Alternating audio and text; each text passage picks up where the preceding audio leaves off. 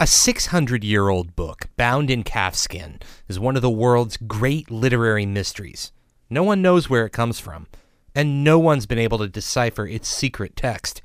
It's become a cult obsession, and it's hidden away in a vault at Yale University in New Haven, Connecticut.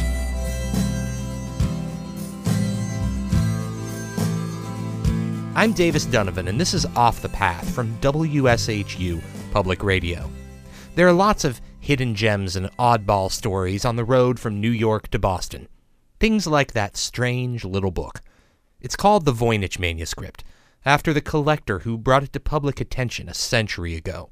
It's filled with cartoonish, elaborate drawings of surreal figures and landscapes. I first read about it when I was a kid, and I've been obsessed ever since. Back in 2016, I had the chance to see it for myself at Yale's Beinecke Library. I walked into the room, and librarian Paula Zayats had it waiting on a table. I was kind of amazed when she just hands it to me and lets me actually hold this delicate, priceless book. There's a lot of beauty in this book, um, even though there's a lot of crazy in it, too. There's page after page of these colorful, detailed illustrations of plants and flowers and herbs. The crazy part is, none of the plants are real. Sometimes it seems as though the leaf of one goes with the root of another, with the flowers of a third. There's also an astronomy section full of star charts that don't seem to match up to any actual stars. And then there's a section of, you know, the, the nude ladies, which everybody loves the nude ladies in their interesting Dr. Seussical contraptions and baths. Do we have any clue what this is supposed to be? We have no clue, period. The text is no help. It's indecipherable. Even World War II codebreakers couldn't translate it. And there are many theories about the book. Perhaps it was created by someone suffering from mental illness. Maybe it's a secret code for a mystery cult. And the words are carefully drawn with large looping letters. It's very delicate, uh, very controlled. It's an upright hand, it doesn't slant. The letters are sort of simply and beautifully formed. I, I think it's actually a really beautiful hand. Someone's own real hand, not the, not the, not the uh, letters that they learned to form in school, but their own, their own invention. Paula Zayats thinks there's one profound clue you'll notice if you flip through the book. There are no mistakes. Nobody can do that by hand, you know, to write an entire manuscript without a mistake. The author, Paula believes, was exposed to modern culture. She thinks the Voynich manuscript might have been written by a woman. I mean, honestly, you know, upper class women, not a lot to do all day. I can see, I can see creating and creating and creating. Zayats points out that sections of the book were more feminine in nature for that time, like all the herbology. Even the nude drawings of women seem more likely done by a woman. The women are all just very natural. And each one is a little different short hair, long hair.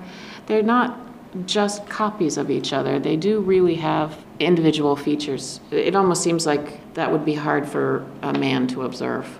If a woman did write it, Paula Zayat speculates the text could be a secret code to ensure the secrets remained women only. Maybe other women were given a key to translate it. She did a good job. Unfortunately. Whatever its origins, the book was passed around for centuries. Its journey from hand to hand was nearly as strange as its contents. At one point, it passed from an alchemist to a Jesuit priest until a book collector named Wilfrid Voynich bought it in 1912, and this little book was no longer in the shadows.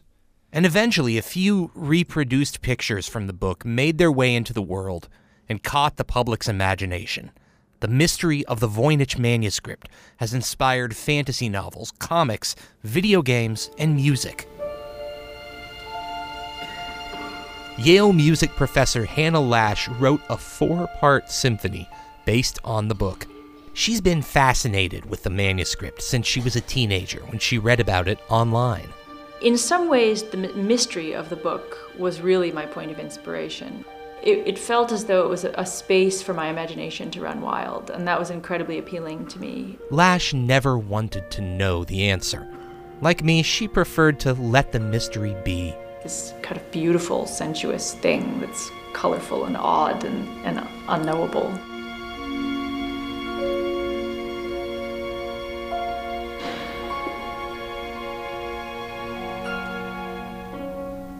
Yale University made the decision to take the Voynich manuscript and copy all its pages, so the book is available now on their website.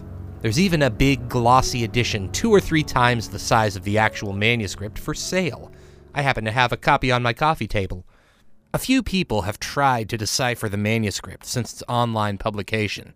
There are lots of theories, but a translation remains tantalizingly out of reach. Maybe someone will crack the code someday.